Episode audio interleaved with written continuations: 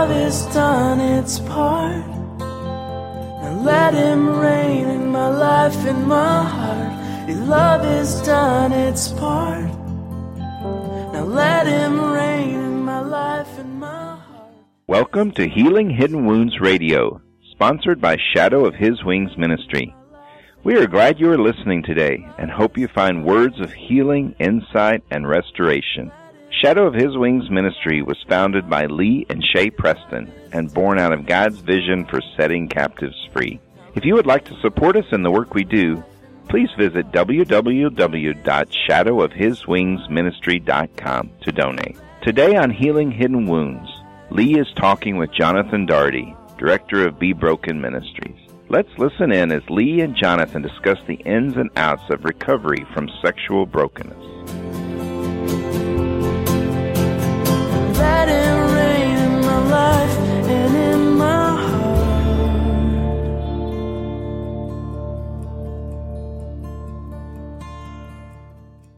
This week, we are going to be continuing our two part series on the roots of homosexuality.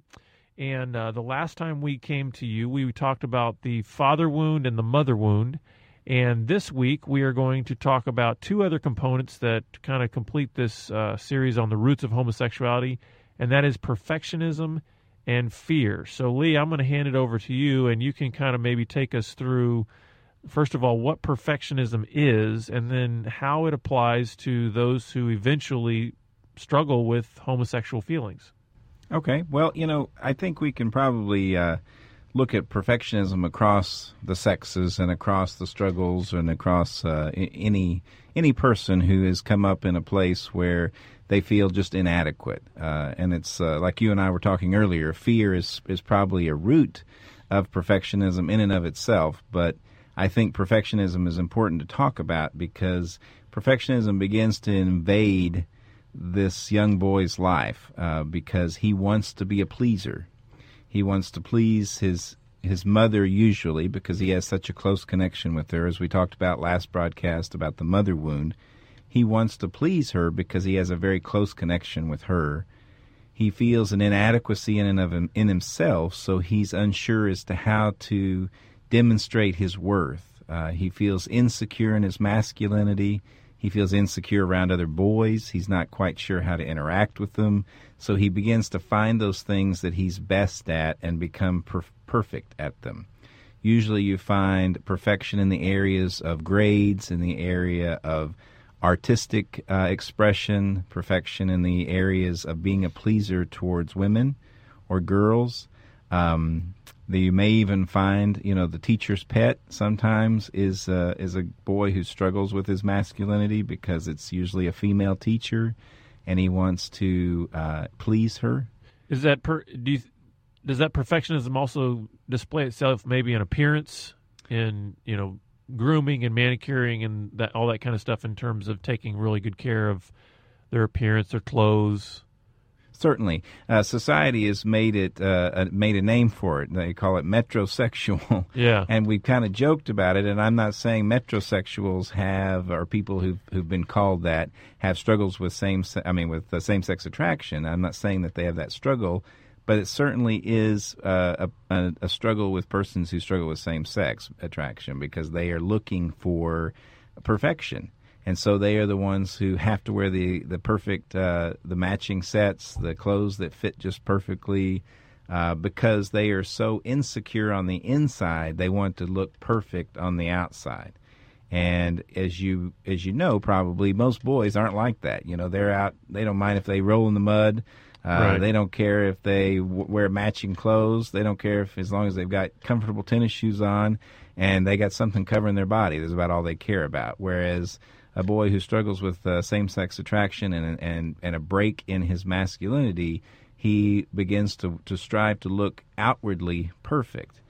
And the unfortunate part about that is then that reaffirms to him that inwardly he is not perfect and his masculinity is not perfect. And that's where the idolatry gets set up, where that little boy starts looking usually to men and starts comparing himself to them and saying, Why am I not like that? What is it about me that still feels so small or so inadequate or so emasculated or emasculine? Now, I, I notice here in the notes that you handed to me that you also said that this desire to be perfect is often caused by a generational critical spirit. Uh, what exactly do you mean by that? Well, I've seen, and, and just in my own experiences and just in working with folks, that this critical spirit is a spirit that seems to pervade the family that is just critical of others. Uh, no one can quite live up to our standards, or no one can quite live up to what we expect. That's where the perfectionism starts. If I get a B in, in math, then I'm expected that I should get an A in math. If I so approval is is conditional from Right. at least that's the general mood from the parents and the family and all that. Right, and I won't even begin to say that, that parents know that they're doing this, but there is that critical spirit. It's on a very much a spiritual level that this conditional love gets placed. We will love you if.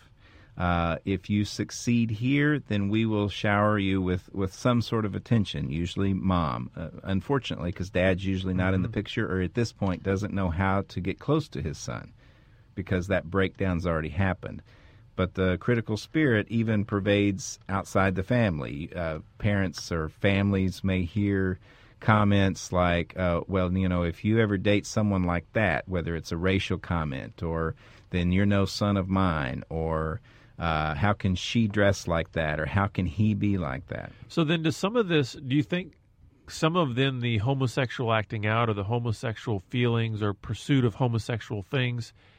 Could some of that even be rebellious Sure. in, in the in the one who does it because out of this perfection that obviously they can't hold perfectly because none of us are perfect, but this critical spirit that's around, you know, dad says, you know, no son of mine's going to be a girly man, you know, and I'll show you. Is that, is that ever some of the the attitude that that might come out of that? Sure, I think you see that attitude sometimes. Like, uh, well, you know what? You just think I'm, you know, if, if Dad, if you don't approve of me this way, then you know I'll be more this way. Right. I think you can also certainly see it in uh, kids who've lived under a critical spirit who don't have the other ingredients for same-sex attraction. When they say, you know what, I'm, I, yeah, I am dating this girl, even though she's this particular ethnicity, or you know, yeah, I'm going to have sex with her before marriage because you tell me not to because of Right. this criticalness. But unfortunately, with most same-sex attracted males, they turn it inward and they start to to criticize themselves all the time. I'm really not living up. I'm really not capable of, of being a male. I don't know how to be a male. And so that idolatry sets in at that point, and they can't live up to the perfect body. So they seek it in other men, but they it becomes what's known as cannibalism. They begin to feed off of that sexual interaction, whether it's pornography. At age 13, I started looking at pornography, and I can I can conjure up in my mind today the image of the perfect male that I saw in this in this magazine and wondered at 13 mind you why I wasn't like that. Mm. And that criticism began happening of you're never going to be masculine enough. And that wasn't the word of course. You're never going to be it was more like you're never going to be a man enough. You're never Right. going to be like that. So then, so then, some of the the homosexual pursuits then are ultimately just trying to attain that perfection. Oh, sure. One of the first things I do in counseling is try to help the man find what his ultimate perfection he's seeking to be. Uh, tall men tend to be, if they're, they feel like they're tall and lanky, they want a man who's very uh, stout and built. Uh, if they're short, they want a taller man. If they have little or no body hair, they want somebody who has more body hair. If they feel like they weren't well endowed, they want someone who's well endowed. I mean, there's all these different things that begin to that that criticism and that critical spirit begins to encourage. Hmm, that's good stuff. Well, let's uh, let's shift gears a little bit here, and uh, and talk about fear, and what kind of role that plays in terms of being a root of homosexual feelings and homosexual acting out. Well, fear in and of itself begins to tell the kid, you can't do that. You're going to fail if you even try. And so he becomes And that could be anything. anything. So he becomes very fearful. He's the kid who, uh, you know, may get picked last at the soccer lineup for to picking teams, maybe not because he doesn't know how to play, but because he's the quiet, shy one off over at the side that everybody's thinking, wow, he you know he's not saying anything. He's probably not mm-hmm. any good. Uh, but he may not even ever try it because he's saying inside, I can't do that. I'll mess up. I won't be able to. And that fear is sometimes even um, made worse by the overprotective mother. Uh, the mother that says, you know, oh, so you can't play football because you're just going to get hurt. You know, you're better in band. Why don't you play an instrument? Or you're better and you know you should take art and you shouldn't take calculus because you, you might not do well there.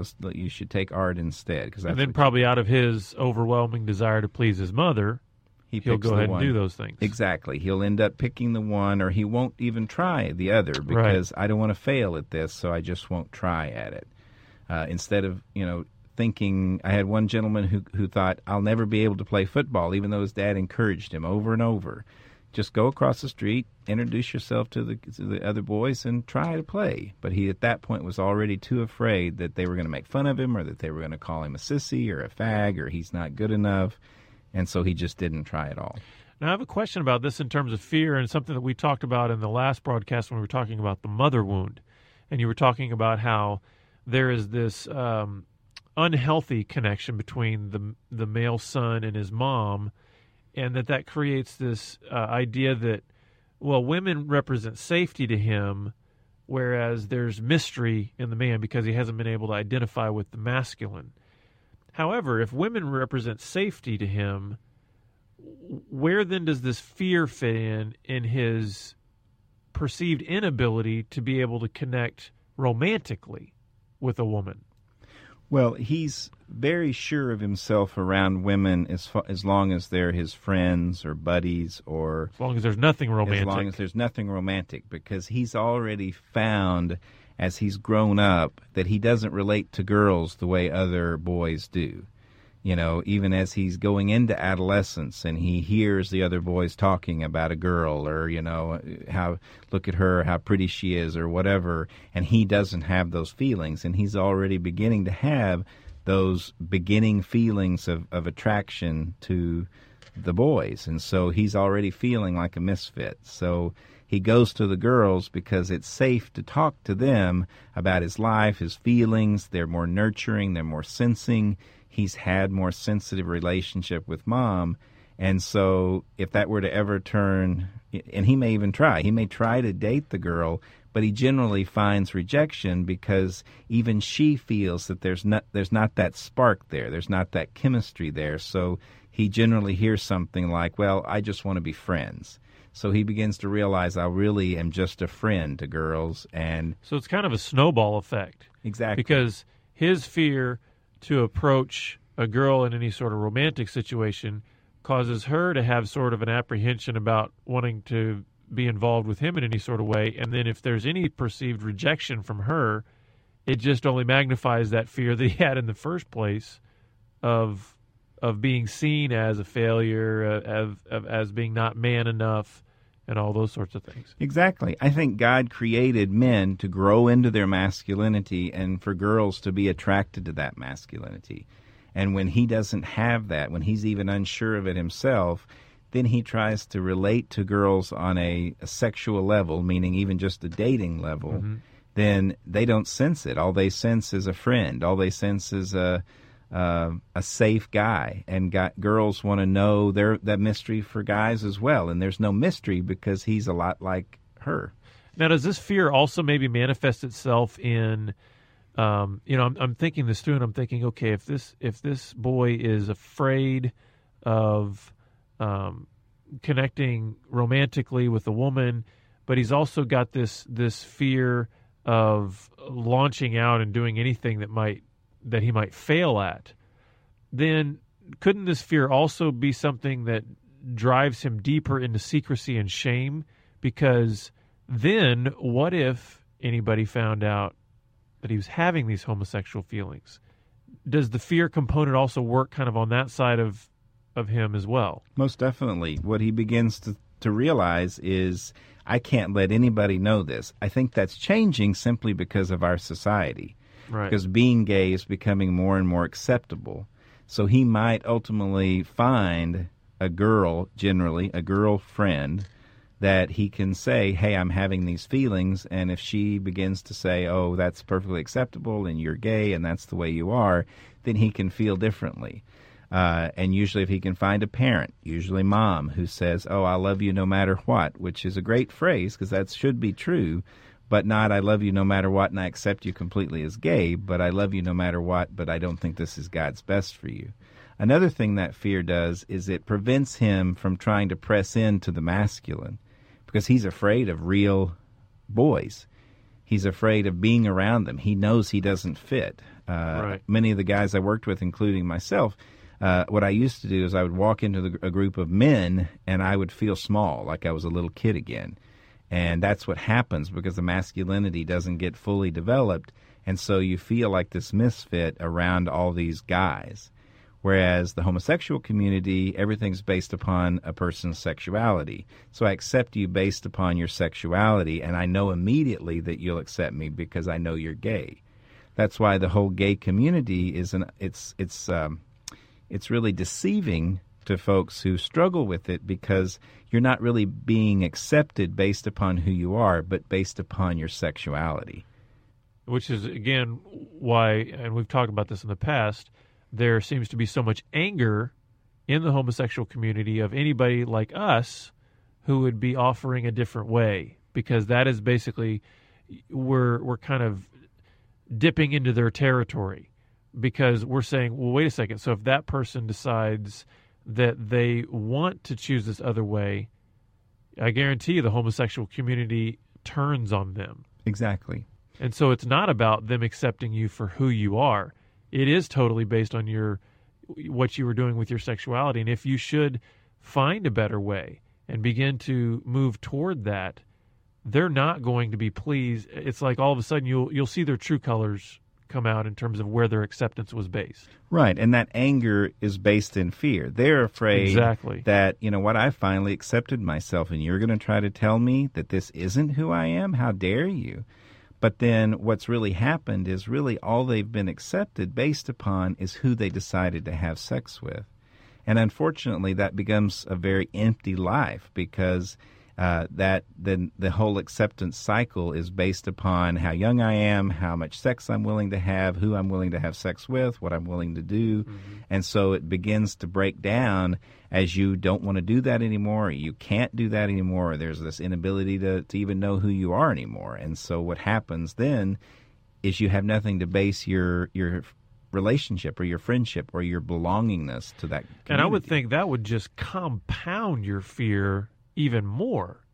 Because then when the truth does start coming out about what what the basis was for why you were accepted in that community, I can't imagine what kind of anxieties that would create because now you realize wait a second, you weren't actually accepting me for who I am.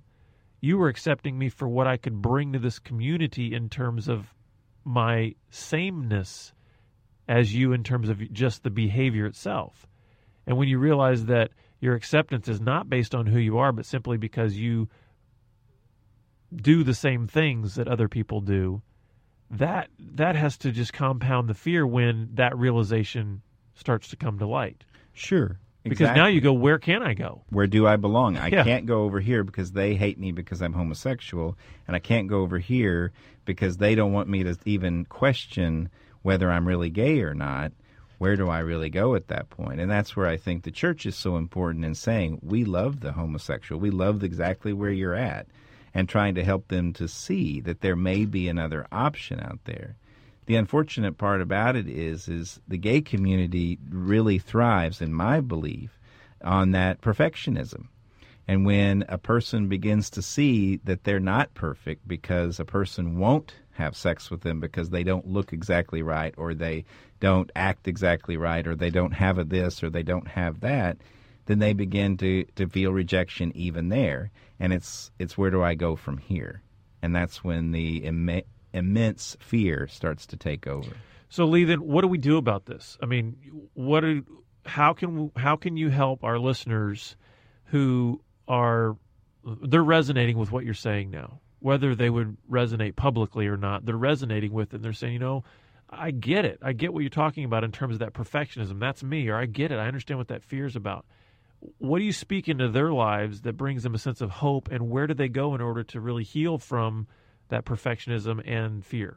Well, I think the first thing is just telling them the truth, and that is that God made them. He made them fearfully and wonderfully, and beginning to help them to hear that over and over again, that God knit them together in their mother's womb so that they are perfect. There is perfection there. Uh, and having them almost repeat that through prayer as they come up against that need for perfection. How come I wasn't made like this? Why don't I have the same kind of build as he does? Thank you, Lord, for making me exactly the way I am and in the body that I have, and beginning to praise God for that. Now, it sounds real foreign to someone who's never been in church before or doesn't know God. But the truth is, is the more my eyes get off of my imperfections and I begin to thank Him for who I really am, then I don't have that need to look to other men to affirm who I am or to seek out my own to see my own imperfection and try to get it from someone else. Well, and wouldn't also part of that solution be the reality that it, the way in which God accepts us is not based upon our ability to be perfect. Exactly. It's not based on our what we do, what we've done. It's not based on that. And Right. and being able to see that that grace is what allows us to be seen as fully accepted and fully received by God. Exactly, and I believe that's where our role comes in as Christians is to truly model the love of Christ, which is fully accepting of anyone right where they're at, not requiring that they be better before they get there. That is conditional love. Is is wanting someone to be cleaner before they walk into church. Well, you get you pray and you get over this, then you can come to church. Or you don't bring this to church, then we'll allow you in. But the true love of Christ says we love you right where you're at. And if we don't model that to the gay community, then they're not going to see that we're unconditional, that we love them unconditionally. And would you also say that when a person starts to gain that perspective of God's unconditional love for them through Christ, that the fear melts away?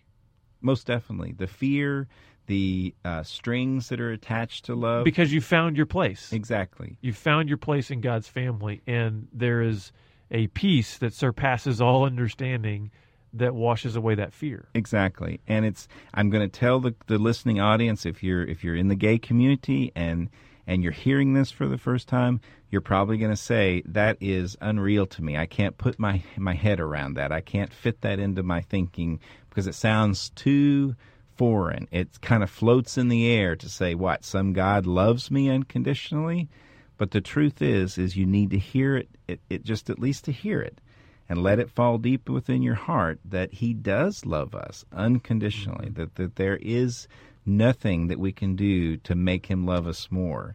And that is the lie of the homosexual community in that you always have to be striving to be better to look better to act better so that you can be accepted.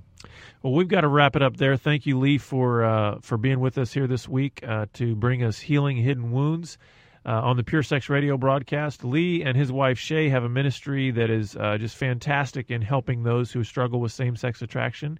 It's called Shadow of His Wings Ministry, and uh, you can contact them through their website, which is shadowofhiswingsministry.com, for uh, counseling and insight and uh, just for the help that you need to really understand more about what it is to uh, live a life of purity.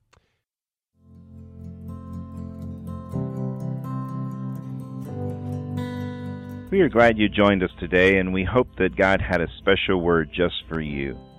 Remember that Healing Hidden Wounds and Shadow of His Wings ministry are listener supported, and all services are provided on a donation basis.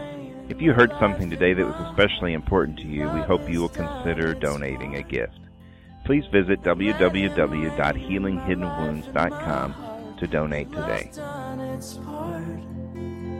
Now let him reign in my life and my heart. Your love has done its part.